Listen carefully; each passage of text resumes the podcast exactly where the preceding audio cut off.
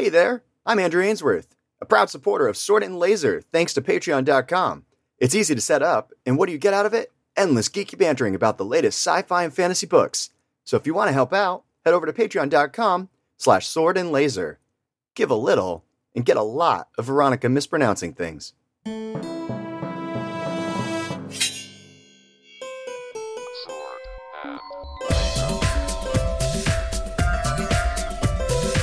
Hey everyone, welcome to the Sword and Laser. I'm Veronica Belmont. And I'm Tom Flash Flood Merritt. Sword and Laser is a book club, but it's so much more. We bring you author interviews, news from the world of science fiction and fantasy, and awesome discussions from fans just like you. And occasionally alerts from the National Weather Service immediately before you start to record the show. Are you in danger? Did you mark yourself as safe? I didn't get the opportunity. It just told me uh, that there's a flash flood warning until 2 a.m. for my area, and don't attempt to travel unless you're fleeing. that's well, that's tricky, isn't it? Yeah, tricky advice. Mm-hmm. uh, unless you're fleeing an area subject to flooding or under an evacuation order, none of which, neither of which apply to me. So, how would you know if you were? If I was under an evacuation order, I guess I would yeah. get another emergency alert. I hope so. uh, All right. Yeah. Uh, but yeah, I'm glad you're safe though. No, thank you. Um, I don't mean to make light of it, uh, but we've been getting these flash flood warnings from our area uh, since Sunday, and it's Wednesday. So mm-hmm uh, they're serious, and there are places that have been evacuated, and there are places that have been flash flooded in my area. But I, you know, it's a little gallows humor at this point for us to be like, okay, I won't go anywhere. I haven't been going anywhere, and I'll continue to not go anywhere. I'm a little concerned about you being in your basement all the time, but I, I don't have fine, a basement. Right? it's a basement. This isn't a basement. You've you have to here. walk downstairs to get no, to that room. I don't live there anymore. You've been to this place. I moved from that place. That was my old place. I'm thinking very hard about where your podcast studio is in your current it's, house. It's a it's a room uh, down the hall. I only I will. So you you came here and you stayed yeah. in the bedroom that's across from a bathroom. Yes. My old house. and then your bedroom down. is is if I come Around, out of the bedroom, I turn right, and uh-huh. then your uh-huh. bedroom is off to the right. So where's this room? This room is if you turned left. Really? Yeah. I didn't know there was a room there. Secret room. but yeah, my old place that I used to live, I had to go downstairs into a basement. That, and that base- place, that, that place did flood once. Yeah. Okay, well, this is even better. You're yeah. extra safe. You're not in a basement exactly. anymore. I moved away from that place. All right. Um, okay. Well, glad we glad we clarified that for the audience. um, what That's are you what nodding on? For. I had a spanakopita quesadilla for dinner. So spinach? Yeah. So what would be the filling How? of spanakopita? Like mm-hmm. the the cream and the cheese and the spinach, but inside mm-hmm. a tortilla instead of inside a spanakopita. Was that good? It was really good. Yeah. Yeah. Cool. And then I had a little tomato um, and cucumber salad on the side. Was that uh uh, uh, one of your meals? I mean, I don't know. Should should do you really want to know? Was it will that ruin the surprise? will that yeah. change anything? Yeah, it was. No, I guess it was. Yeah.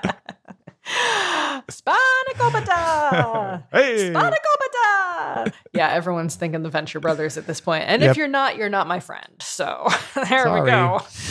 Um, I've been going. So as as all of you may remember from previous uh, episodes of Sword and Laser, um, I am currently fun employed, um, and so I've been I've been going hard on the training. So I've been uh, taking kickboxing. I've been working nice. out every day. That's great. Got, got back into powerlifting. Going skiing tomorrow. So I'm just making the best of it. Mm-hmm. Um, Good for you while the money lasts. Um, while the severance check rides out. So yeah, I've been uh, I've been um, protein shaking it up. So that's been my primary ah. food source. Yeah.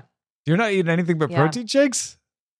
I have protein shakes at least well for one meal, usually for lunch. Okay. all but, right. That's it. That's not bad. Yeah. Yeah. It reminds me of the days when I used to drink that um uh Soylent yeah, all the time. Right. Remember? That's what I was going to ask you. Like, if you if you were like, yeah, protein shakes all day long, I'm like, you're on the Soylent diet. My God. no, but it's it's healthier than the Soylent. The Soylent was um, it didn't taste as good either. The Soylent. Yeah. It, it was not. They've apparently good. improved Soylent since those days. Like it's healthier, yeah. a, and they improved the taste and the flavor. And hopefully, some of their manufacturing thing, because the big one was they kept uh, having like mold under their yeah. caps. No longer made of gnarly. people either. Yeah, no longer. That's, that's the, the the main part. Big change the main of ingredients. Thing. A lot of people say it doesn't taste the same though. Yeah, Soylent Green. um. So anyway, let's uh, cool, cool times. Let's jump into the quick burns. let's not eat people the March Madness nominations are open. Uh, if you are a longtime listener to the show, you know that every March uh, we risk copyright infringement by doing a tournament style vote to determine our April pick. So in February, we ask you all to nominate books for the tournament. And then in March, we'll do a series of polls where we pit one book against the other. The winner of each poll moves on to the next week to go against another winner until we finally only have two books, and the winner of the final poll becomes our April book pick. Uh, so we, me and Veronica, select the 16 books based on your suggestions. So the thing we need right now is for you to suggest the books. Uh, head on over to Goodreads and find the nomination uh, thread where you can just nominate stuff. Um, and and Rob does a great job of setting out the rules for nominations, one nomination per person, uh, and he will note to us, you know, how many nominations each book gets. It's not as simple as most nominations makes it in the tournament, but definitely if it gets a lot of nominations, it sways us to want to include it. And no, no one there. There's going to be no. Um, know what what what what are the Hugos? They're making fun of us about the Hugos in the chat, so I want to make sure that we're very clear that we're yeah. not going to deny we anyone entry based on political affiliations at the last minute. yeah, for like random shit they've posted on the internet at some point in their right. careers, mm-hmm. or showing any kind of dissent against um, Tom and I specifically. Yeah. I mean, that's um, really the the main thing is that you you haven't talked smack about Tom and I on the internet at some point, right? Or had an, an umbrella author. revolution against us. There you go. or supported someone who has. Listen, as um, long as you haven't supported gnarly. freedom, you're fine. So yeah, this is this is the time to to let your voices be heard. I know there's a, a number of folks in the audience um, who. he said Skulls, Scalzi gave Pilot X a bad review. Disqualified. Just yeah, disqualified. disqualified. No, Scalzi is only disqualified for his horrible burrito concoctions. That is yeah, the the I main don't mind thing. That he gave Pilot X a bad review. It has nothing burrito, to do with, with that. The burritos are atrocious. They're just a. and Neil oh Gaiman's not allowed because he hasn't agreed to do an interview with Veronica.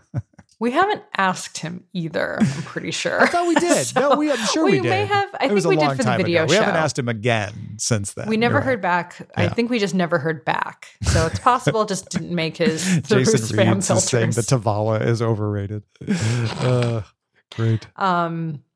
Yeah, so we, uh, but I was, as I was saying, a number number of people in the audience have perennial favorites uh, that have not made it into the final round or been selected. So it's it's always exciting to see if something something that's been kind of on the sidelines for a while if it can get moved through the brackets and, and into yeah. the winner's circle oh and and we should point out every year several of the entrants that don't win the tournament do end up getting picked later in the year because it kind of puts us puts them on our yeah. radar you know? Yeah. So so it's not just like okay if you don't win the tournament that's it. You're never going to get red on sword and laser. It's it's it's it's a, meant to be a fun way to expose us all to a, a bunch of different titles. And there has been ties in the past. There has. Um, there was a dead tie one year. It was crazy. Yeah. So had, it can get it can get pretty exciting we had to go to the supreme court which is also me and veronica funny enough what weird how that works out yeah. Um, so yeah, get in there, get voting, and get ready for some excitement. It is March Madness. It is, it, it is Mad mm. Marchness. is that we've never called it that, but I do Mad like that. I do like that. I, I wonder if that would I hold do. up in court. Mm. I'm not going to concern myself with it. We're not that famous. Exactly. All right. We should be so lucky. Uh, moving on, Tamahome says a link for Peter F. Hamilton's next book in September. Uh, we don't know much. It says number 30 in science fiction TV what I don't understand what these numbers mean. These are the what do these uh, numbers mean? These are the rankings in the in the pre-orders. I see. Okay. So it's number 30 in science fiction, TV, movie, game tie-in, number 50 in movie tie-in fiction, number 67 in steampunk science fiction, and Penguin Random House says it's 900, not 500 pages. Hmm. hmm. Journalism at its finest. Apparently, it's based on the Exodus game universe. Uh, and uh, by the time I got to the link, it was dead, and uh, Tamahome uh, was was around, thankfully, and gave me a Facebook link, uh, and point and and a new Penguin Random House link because they changed the name from the Archimedes engine to Exodus, the Archimedes engine, to indicate that it is based on the Exodus game universe, and uh, it is according to Peter F. Hamilton, a space opera and the first of two books. And he also makes a joke about like because I wrote it, it's of course 900 pages. I am not familiar with the Exodus game universe. Is anyone in the chat room? Yeah, I'm not. Um, I believe Tamahome not... is because he says Hamilton contributed to the world of the Exodus game. Yeah, so tell me, tell me about the Exodus game universe. I'm curious. I mean, clearly, clearly, it's popular enough to warrant uh, fictionalizations. Oh, Tamahome says, I'm not sure it's out. No, so it's it up for a, pre-order. It's coming out in September. No, you not actually, the book, the game. Oh, oh, the game isn't out either? Oh. Oh. The game, yeah. Whoa. So maybe this is to like heat up excitement uh, over it. Okay, so he helped build the game and then wrote a novel and it's all coming out. I get it. Nice. Fascinating, fascinating. All right. Well, keep an eye out. Indeed. Uh, Racer951Y uh, pointed out a story that Denis Villeneuve says he will stop making Dune movies after Dune 3, despite more books being in the Dune series. Uh, he said Dune Messiah should be the last for me. So he's not, that's fair. Yeah, he's not going to keep going. I would want him to stop after the first three books anyway because the this is the this is the better story. Those first yeah, two books. Yeah, it gets a little. I mean, when you, you get really have to work. Four, five, and six are interesting. I enjoyed them, but they're a, a, jump in time and a jump in character and a jump in tone, and so yeah, I, I think this is good. This is good. It's a good good move. Tamahome actually brings up a good question. Do we, exp- and I should actually ask the guys from Dune Pod, though maybe this is already public knowledge. Is it two movies per book? Is that how, is there going to be six movies no, total in this series? Or I no? think it's two movies for the first book, one movie for the second book, and then no okay. movie for the third book. Oh, okay. so three movies out of a trilogy, but it's only a trilogy of movies. accounted for. Yeah, I see. Confusing. All right. Jan says uh, The Guardian has an article about the rise of the romantasy genre. Um, and I have to say, like, so I've gotten very into this world recently. I mean, more so, more so, I think, than when I was in vaginal fantasy. Like, it has really become a like kind of an obsession, which is weird. Mm-hmm. But the um the community around it is insanely huge like on social. Like this is a thing. I went to a birthday party on Saturday night and I met maybe four women who I had never met before and actually a, two men. Um, which yeah, I'm not trying to be sexist, but it has been predominantly like a female and female identifying driven like phenomena. Mm-hmm. Um, online at least. So this was, you know, kind of surprising to me also.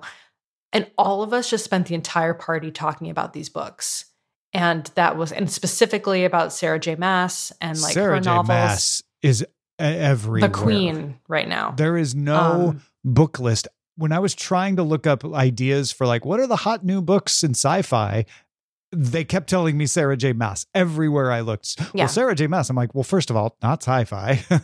um, yeah, it's fantasy, and but it's okay. It's, and so the funniest thing is though, I've been reading, watching all these TikTok videos, and I saw, I came across one yesterday that was like, here's some romantasy books that don't have any spiciness in them. And I was like, so fantasy so they're just called fantasy well i mean so, i guess they could still be a romance and not be spicy they'd just be a you know chaste yeah. romance It's interesting though, in all of these, uh, and one of the reasons I picked this month's book pick is because a number of these uh, talk reviewers, when they do talk about fantasy novels that they like that are not romance, they mention Shadow of the Gods.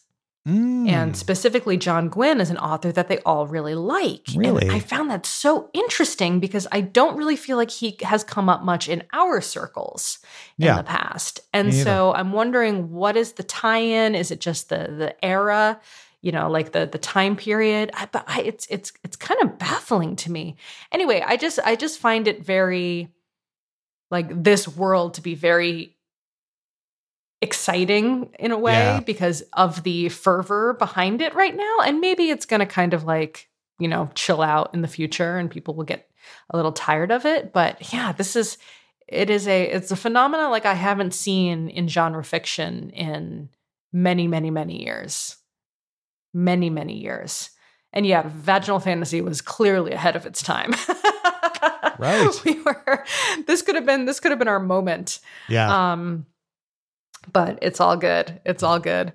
Um, so yeah, actually Sarah J. Maas is on the uh, Sarah J. Maas, Rebecca Yarros. Um, these are the the the highlights of this genre right now, though there are many, many more. Uh, Chris K pointed us to the annual recommended reading list from Locus for last year. Uh, this is something that confuses people if you're not familiar with it, but I find it incredibly useful. Every year, Locus, after the year is done, looks at the previous year and says, okay, of everything that came out last year, here's what we recommend. And it's a long list.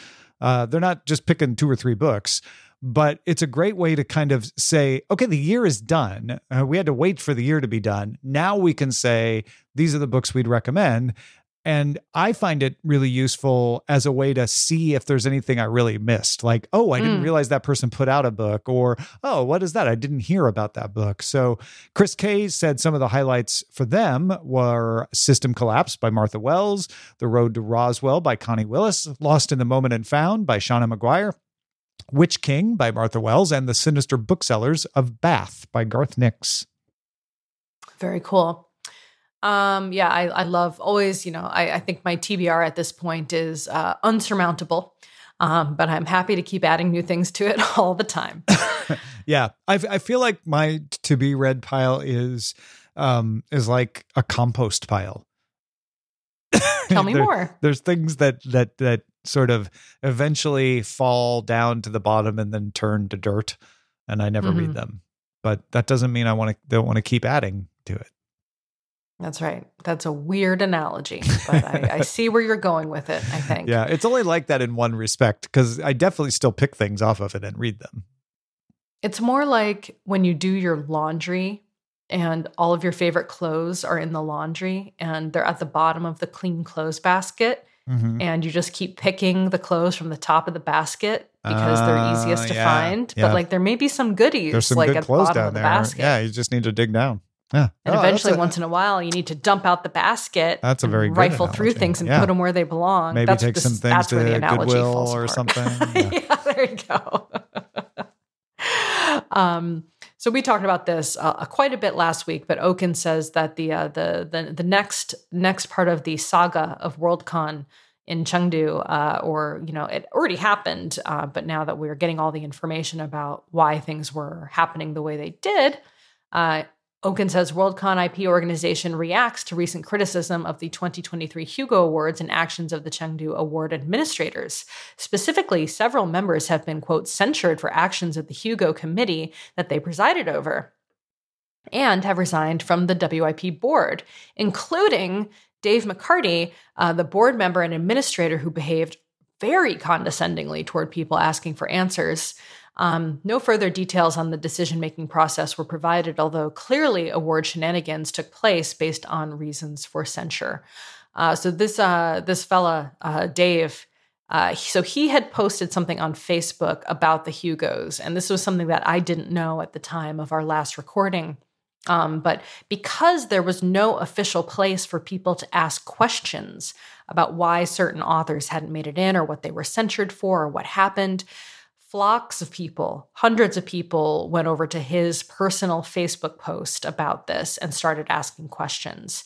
And he reacted extremely defensively about the decisions. And as Okun noted, spoke very condescendingly to many people just asking very basic questions, including Neil Gaiman who literally went to the blog post and was like, Why was Sandman episode six censured? It has nothing political in it. Like, I, I would understand perhaps if there was something, you know, highly politicized in this episode or in the series at all, but there weren't.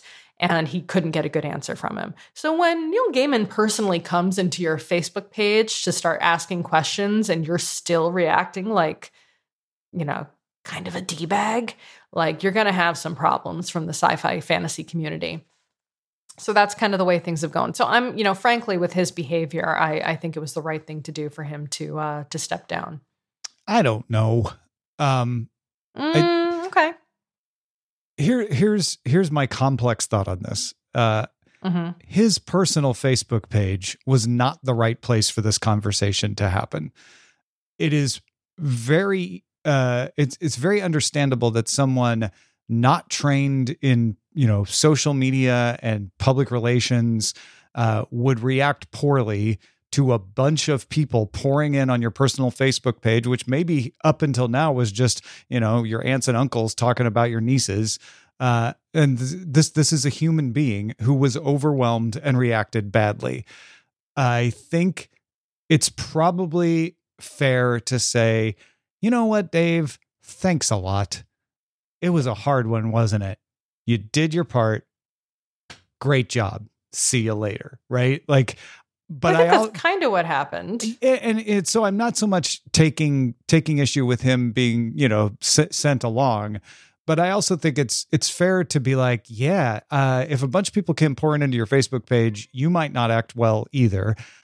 And this is the part that I think is important it should never have gone there. That's not where yeah. it should have happened. Uh, so that takes us to the next thing, which is uh, John Scalzi, according to Oaken, noted that Glasgow Worldcon has, in light of the Chengdu incident, committed to transparency in the 2024 Hugo Awards.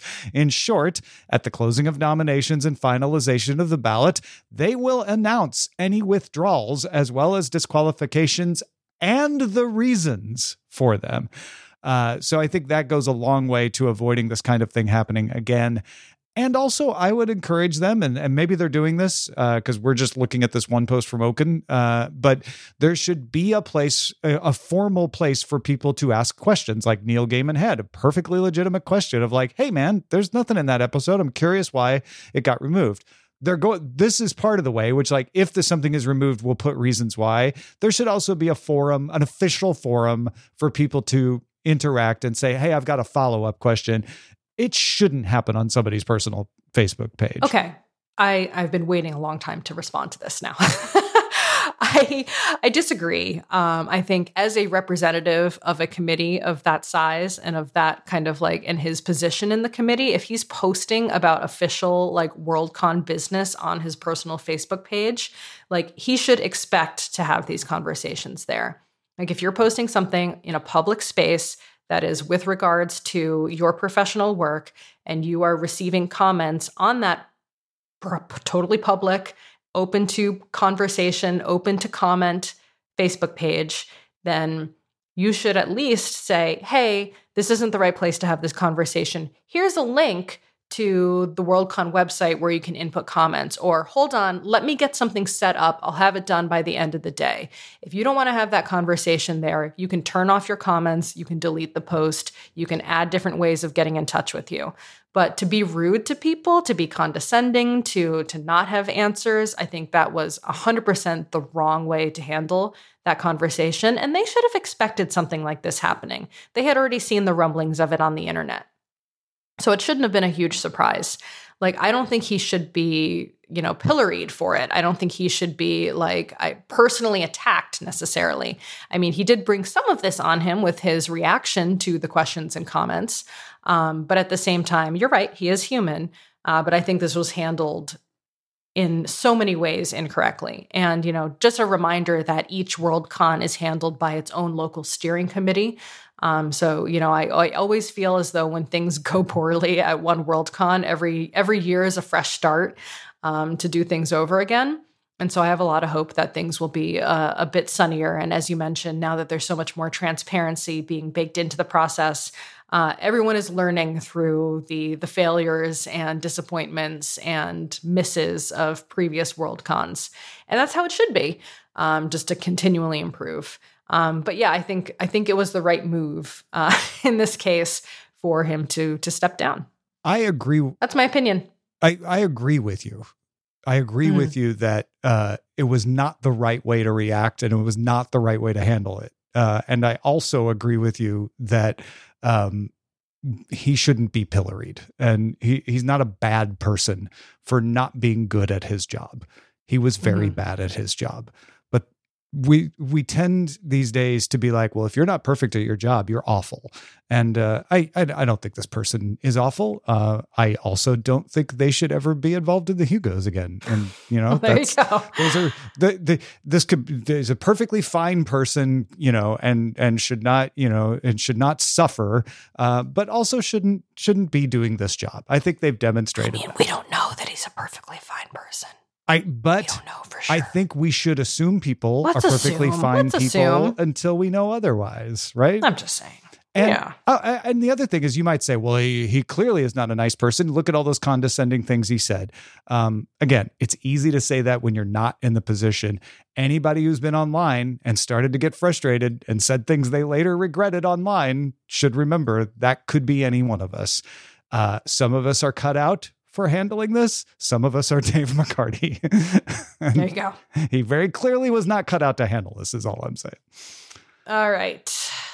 Take it away. Seth Moving uh, on. said Fourth Wing helped curb Big Five publisher domination of the 2023 bestseller list, as reported by Publishers Weekly. Uh, looks like the trend is that the Big Five continue to dominate, but that their grip may be slowly ebbing. Probably a good thing when it comes to having a diversity of titles out there to read. Very cool. Romantasy's doing it again. Yeah. That's good. This is usually the way it goes. When when there's like a big 5 or a big 4, eventually, you know, somebody comes up with the indie label or the indie movie or you know, uh, and shakes mm-hmm. things up and that's uh that's Fourth Wing and that's good to see. I, I'm with you, Seth.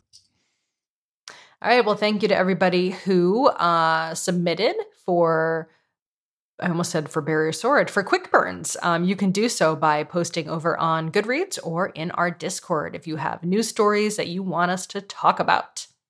And now it is time for Barrier Sword, which is our feedback from the audience.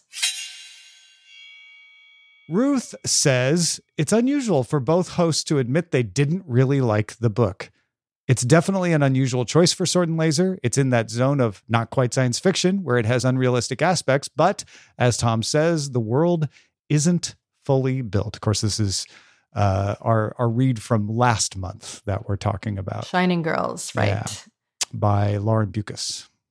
Yeah, I'm still. I mean, we we did not like it, right? Like I think that we did. Is that the consensus? We I think we, both we kind of an, landed in some sort of like you know, I'm not, I don't regret having read it, but mm-hmm. I didn't mm-hmm. enjoy having read it, did the reading yeah. of it. Yeah. It's like type 2.5. Yeah. Yeah. Type 2.5 is perfect. Yeah. Yeah. Also, yeah, Ruth, yeah. uh, for both hosts to admit that they didn't really like the book, are you implying that sometimes we don't like it and don't admit it? Maybe I wonder if sometimes, and I can't think of an example of this, but maybe there's sometimes where we like we're kind of met on something, but we saw like a lot of value in it. Yeah, and yeah. So we were like, that's fair. Yeah, and I saw. I, I'm always trying to be honest. Too. Yeah. Mm-hmm. Oh, I'm definitely. I love. I love honesty. I love it. It's such a lonely and, word, as Billy Joel wrote. Did he? Yeah, honesty. Sing it's it, such a lonely it, word. Everyone is so unsure. I can't. I'm not mm. going to sing. Steven says uh, Star Trek Season 2, Episode 14, Wolf in the Fold, written by Robert Bloch, had a murderous, immoral, immortal entity. Uh, the crime was first placed on Scotty, who was last seen with the. What am I reading? Okay. This the is a response was, to the Shining Girls. Okay. The crime was first placed on Scotty, who was last seen with the victim and couldn't remember what happened because Scotty got drunk on shore leave. So I am giving The Shining Girls a full hearted quote, it is a SF book. I remember Dan as being a former crime beat reporter who moved over to the sports beat. Yeah, that's true. Yeah. The Dan thing, I, I don't think anybody's taken issue with, but yes, um, that's interesting to be like, ah, same same plot in a Star Trek episode as the Shining Girls, so therefore it's sci-fi. interesting take. It's an interesting, interesting take. take. Yeah. There yeah. are also spaceships in Star Trek, of which there were none in the Shining Girls. This took place in a spaceship, yes. Yeah. Not the Shining Girls. Star Trek. No, the Shining Girls. What if it had? That'd have been amazing. If they, so, it was okay. all a holodeck episode at the end. Interesting thought. Interesting thought um, exercise here. And this has maybe happened, but I'm just going to say it out loud just to because I think it's funny. So if you are on the Enterprise, you're watching an episode of the Enterprise mm-hmm. of Star Trek, not of Enterprise specifically. It could be any Star Trek. any Star Trek. And, okay, got it. Star Trek. And the whole plot of the story has nothing to do with the characters being on the starship or talking about future technology or basically it's just like a human tale that just happens to take place yeah. on a spaceship. Mm-hmm. Is that science fiction? Yeah, some of the best episodes of Star Trek fit that definition too. That's a great well, question. I figured, I yeah. figured, but I just wanted to like, you know, play around with that. I feel like that's bit. space opera. Is that space opera? Okay. Yeah. I don't. Yeah, okay. and, and then you can have the argument of whether space opera is science fiction or not, which is, you know, there's no right, right or wrong answer to. That's all subjective. But yeah, that feels space opera because you're relying on science for the background, not for the story. Okay. Uh, Paul says hardcover should definitely hire Veronica. I'm going to join hardcover, download the app, and give it four stars. My review the only thing that would make the app better is if Veronica Belmont worked there. Then the app would be unstoppably awesome. I love it. I love it. Thank you, Paul. I'm honestly like I am I am enjoying using hardcover though I have to say it is very hard when you are so embedded in an existing platform like Goodreads. Yeah. And so, like, I'm reading, you know, I'm finishing books left and right these days, um, on employment. Um, and so, like, adding them to Goodreads, it's hooked into my Kindle, it's hooked into yeah. my phone. It's just like everything happens automatically so much. And so, to add it onto hardcover, I have to go do that manually or continually re-import my Goodreads list. Mm. I don't even mm-hmm. know what happens. Like I don't know if it will update my good update my hardcover list if I continue to, or just write over my existing list. So I'm like scared to do that, but yeah, it's it's it's hard to to fight against an incumbent that's so implanted, embedded in everyone's experience already. Yeah, tough, I've, I've found the job. same thing. I'm not reading as many books as you, but but even the ones I am finishing, like you say, if it's a Kindle book, it automatically marks in Goodreads, and then I have to remember to open hardcover and put it in there. And I have been doing that because I do. I am enjoying using hardcover. Um, yeah, this is uh, why decentralized systems are better than centralized ones. They're better if you are not the, uh, like I said, the incumbent and control the, yeah. the essentially the the monopoly of of content. So, Anil Dash pointed this out in his uh, column yesterday. We talked about it on Good Day Internet today. Um, podcasting has always been decentralized from the beginning, and mm, mm-hmm. there is a very successful industry built upon it, and it never got centralized, despite many attempts. like yeah. it has resisted that, and yet it's still incredibly valuable, and people build valuable businesses upon it. So it can be done. It's true. And I feel like attempts to put podcasts into walled gardens like Spotify, for example, mm-hmm. have not been extremely successful. Um, they certainly have not been successful of, at capturing, right? Yeah. They've only been successful at serving their already existing audience with something that you could get anywhere else. I mean, that's that's even like there were shows that I was listening to on Overcast, for example, you know, just via RSS, whatever. Yeah. Who switched over like Gimlet shows, uh-huh. basically, who switched over to to Spotify exclusively. And I just stopped listening. Yeah. And I pay for Spotify. Uh-huh. But I didn't want to change my listening experience. Exactly. Exactly. And the shows that a lot of those Spotify exclusive shows aren't exclusive anymore, even though they're still Mm. Shows. They went back to open RSS. Interesting. All right. Well, I'll have to go look for them again. Yeah. They're still good. Well, yeah, right. And now they got to try Yeah. to recapture that audience. Right. Um, Dear Veronica, losing your job is never fun, but believe it or not, when it happened to me, I found it not as bad as people say. I was unemployed between July 2022 and February 2023. It was a time to catch up on sleep, see and visit with people I haven't for a long time for whatever reason. Volunteering helped a lot. It got me out of the house and it was a fun way to network. I helped out at a local zoo, nonprofit movie theater, and Friends of the Library. Friends of the Library are nonprofits that get donations of used books and sell them to the community for low costs. It's great for discovering books and authors that you never knew about or have been meaning to try. It's how I found some old fantasy novels from the 1980s and 90s by Dennis L. McKiernan. Best, David. Thanks, Aw. David. That's so sweet. I am using my time getting swole AF, uh, but I How should much look can you into. bench now? I, I can't bench that much, so I don't want to embarrass myself by saying it out loud. Um, my I'll deadlifting just say goal. a lot, a lot more A than you, lot. Tom, because that's I probably care also much true. more about my deadlifting goal than my bench press goal. My deadlifting goal is to get back to my pre-pregnancy um, RP of uh, 200 and like 203, 202, somewhere around there. Dang. Um, which is not that much. That's not that much. Like ultimately, I'd like to get to 300. Um, but that's those are that's the current goal it's more than I do. for deadlift. Yeah. You know how I do? Really? I do zero. Oh well, you 'Cause I- but you you you probably could. Mm, It's it's eh, yeah. Maybe. We'll Yeah. see. All right. Um, so thank you, David. That is very sweet, and it's a good. Um, I, I have actually been thinking about trying to find some volunteer work locally, like with the uh, the BCSPCA, the BCSP. Yeah. It's not SPCA because that's San Oh. Francisco, right? It's no, it's the- society. S is the- society. oh for the yeah, the. BCSPCA. Yeah. Yeah. they have a local local chapter here, and that would be fun. So yeah. All right, let's uh, hop into the book of the month discussion. So, Shadow of the Gods by John Gwynne uh, is our read this month. We, we, we sort of talked about it uh, a little last month or last month. Yeah, I guess it was last month because it, It was, still last month. it was still the end of. January. Um, Mhm. but yeah, John Gwynne uh, is a uh, an author who writes Norse inspired fantasy. Uh, we're not going to be spoilery today, uh, but we do have a few threads to talk about. And the one thing I've noticed uh, in reading it is that it feels like a setting doorway. It feels Mm. very much like the setting is the star of the show. And that's different than most of the books we read, which are either very character or at least plot oriented.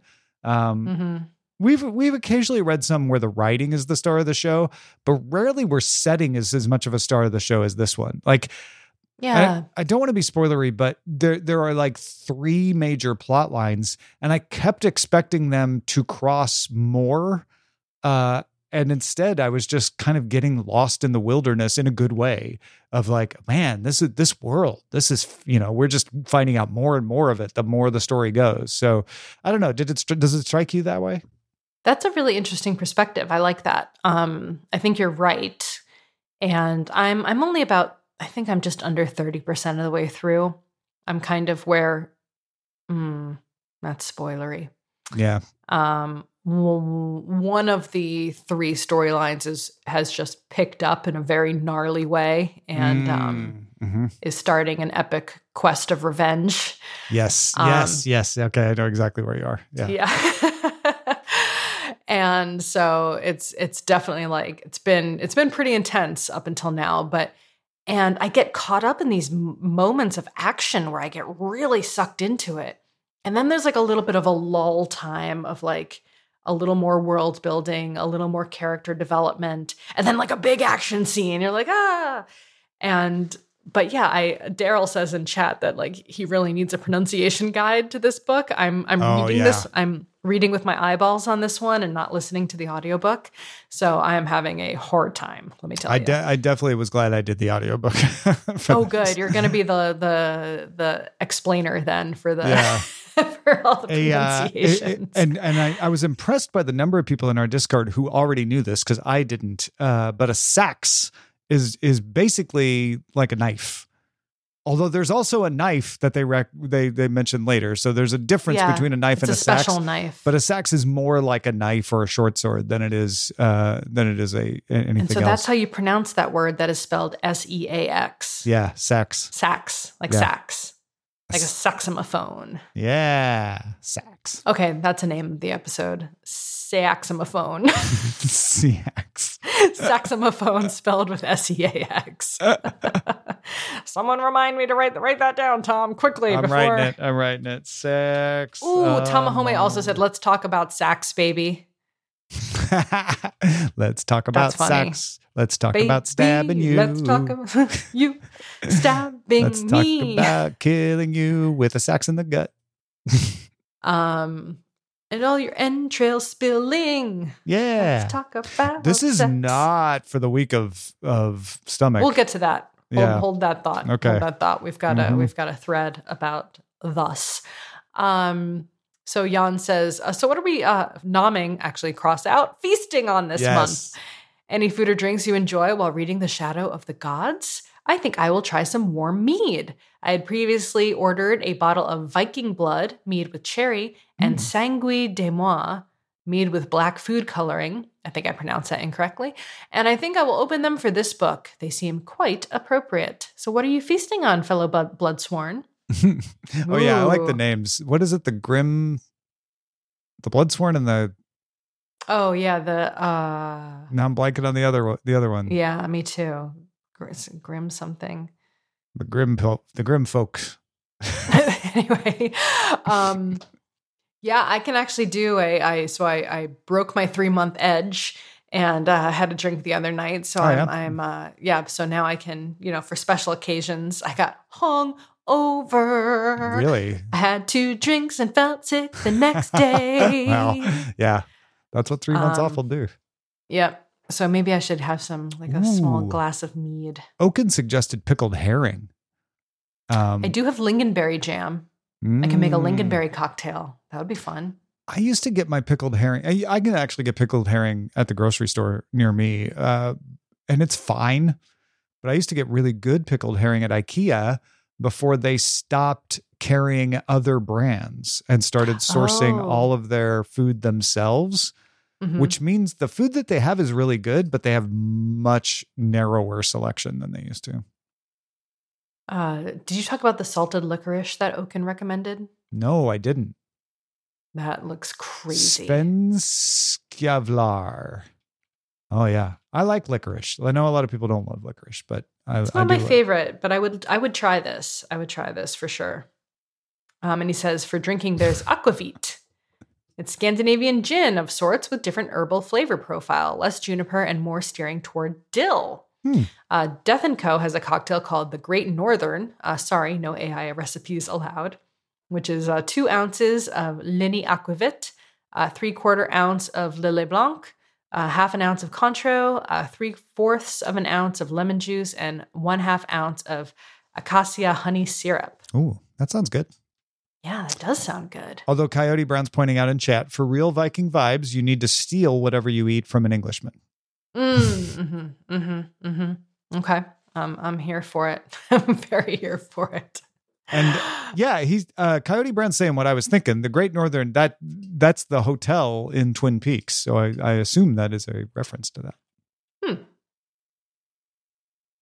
All right, then I will jump into our next thread, which is what's going on in your thought cage. Oh, I, I do love your Thought thought cage, Cage. Yeah, I, I love I love that. It's interesting what terms he decides to keep in in an old language like sax.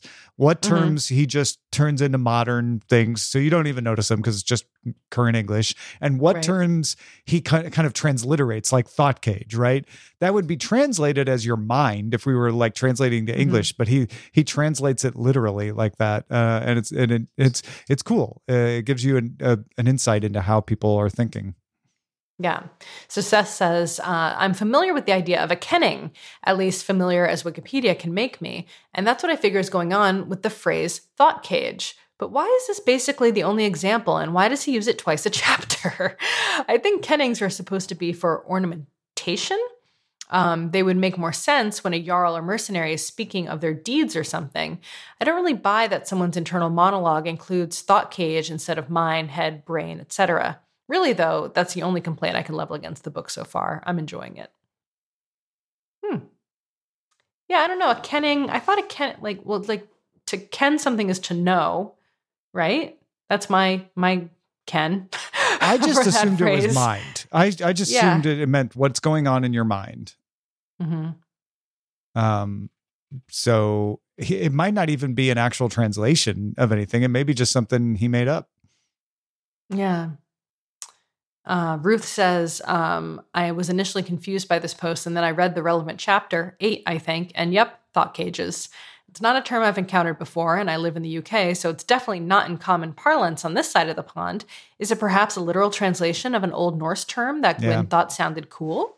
Yeah, I, uh, there's a lot of word. There's a lot of words in other languages that when you translate them into English, they they sound funny, but they just mean something totally different. It's just a different way of saying things. So, mm-hmm. um, yeah, I, I I feel like it's just every time the word thought cage was used, if you replaced it with mind, the sentence worked, worked. perfectly. So that's why I assumed it was just mind. John and not an says, actual cage. I asked my friend Google, and the only hits for quote thought cage Norse were for this book. I think he made it up. Battle Grim. Thank you, Jason Reeds. The Bloodsworn and the Battle Grim. Love it. It's so badass. Uh, and then we also had a uh, thread from Ruth. Uh, if anyone was hoping for a let up on the violence after last month's serial killer shenanigans, I'm afraid you're going to be disappointed. The very first chapter features entrails spilled on the ground, and things don't get better from there. I'm only about a fifth of the way through, and already there's been plenty of bloodshed. I especially liked the fight with the troll in chapter seven. The description of its spoiler really mm. added a certain je ne sais quoi. I don't mind a bit of violence in my books, but I do find constant bone crunching and blood spilling a bit wearisome. I'm just hoping that as the plot unfolds, I find the character stories compelling enough that I don't mind the blood and guts and brains splattered everywhere. What do y'all think? Well, first of all, I don't think saying that the troll had giant testicles is really a spoiler. spoiler. I think if you're already admitting that there's a troll in chapter seven, then saying that the troll had giant spoiler. testicles is not a spoiler. Just no reason to read the book now. I mean, I would hope that in this kind of world, one would expect a troll. People get pretty sensitive about spoilers, but yeah, no, I, yeah. I, I get what you're saying. yeah. Um. So this this is interesting, and I think this is definitely a um a personal preference and a personal like you know tolerance level thing.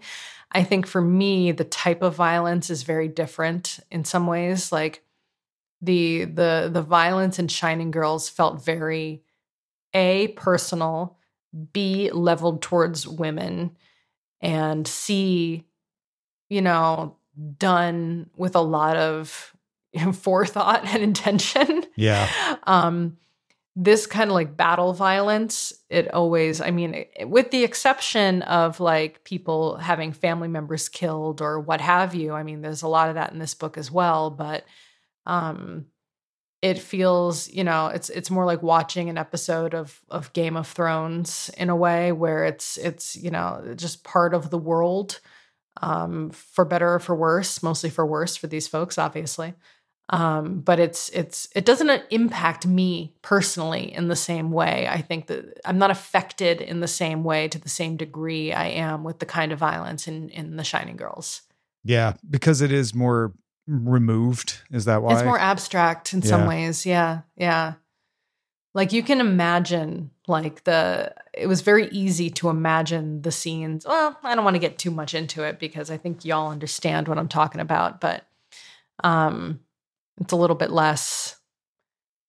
Uh, some people in the chat are saying like I don't think Vikings were any nicer to women than the dude in Shining Girls was. I know, I I totally know that, but we haven't at least so Depends far in this book to me had have had a lot of like explicit like sexual yeah. violence happening in this novel so far. If that happens, I'll definitely have different feelings about it.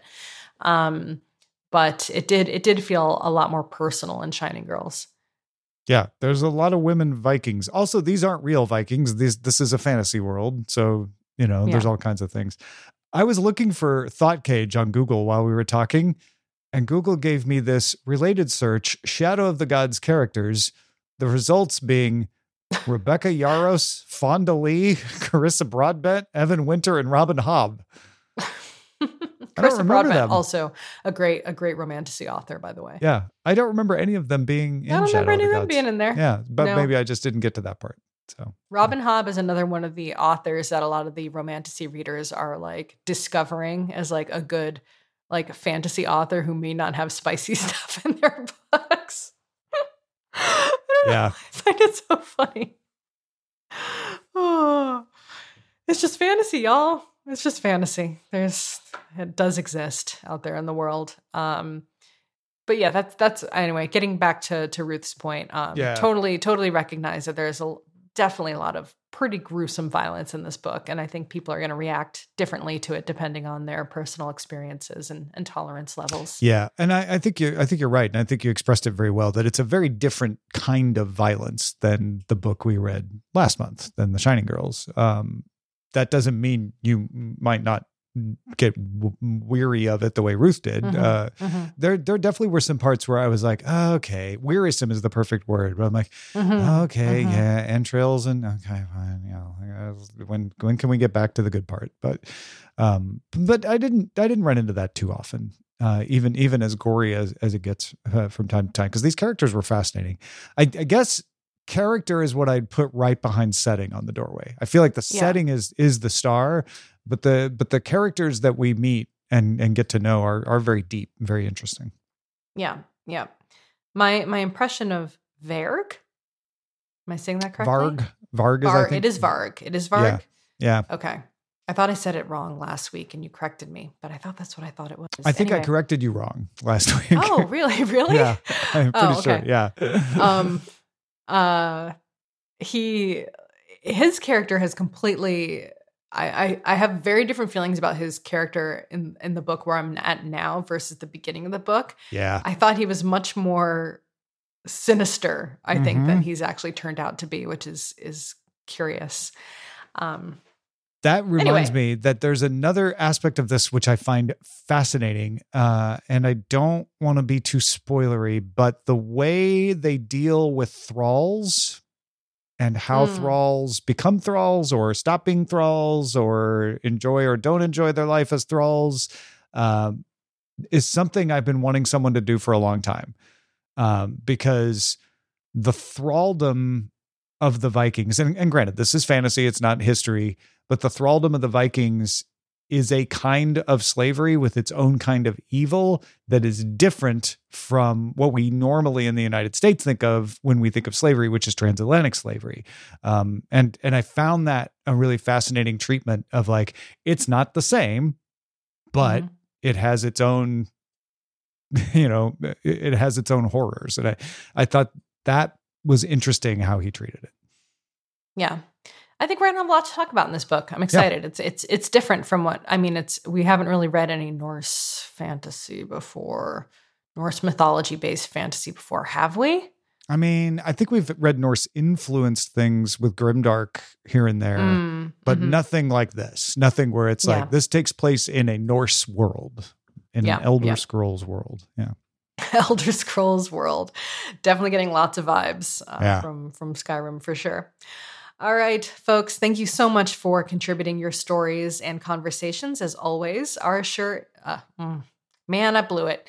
Our show is currently entirely funded by you, our patrons. Thank you so much to everyone who backs us. If you want to help support us, you can head over to patreon.com slash sword and laser. You can also support the show by buying books through our links. You can find links to the books we talk about and some of our favorites at swordandlaser.com slash picks. Send us an email, feedback at swordandlaser.com. We are at uh, swordandlaser.com for all of your website needs. if you want to talk to us on Instagram, X, Mastodon, Threads, etc., we are at Sword and Laser. And all of our discussions happen over on goodreads.com and over on our Discord. We'll see you next time. Bye.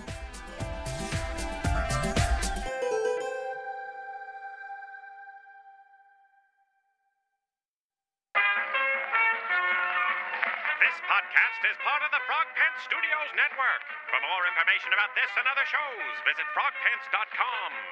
Audio program so good, it's like you're there.